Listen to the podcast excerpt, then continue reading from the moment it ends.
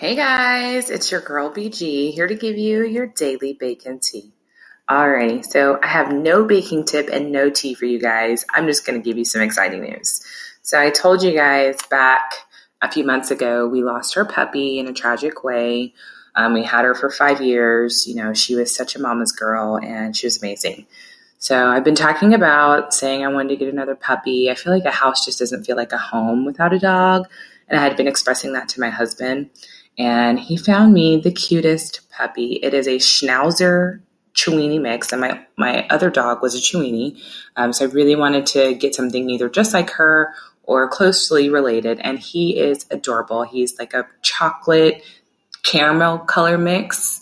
He's so cute. He's only 2.8 pounds and he's so, so adorable. We're thinking about naming him Ziggy. So uh, my last dog's name was Marley.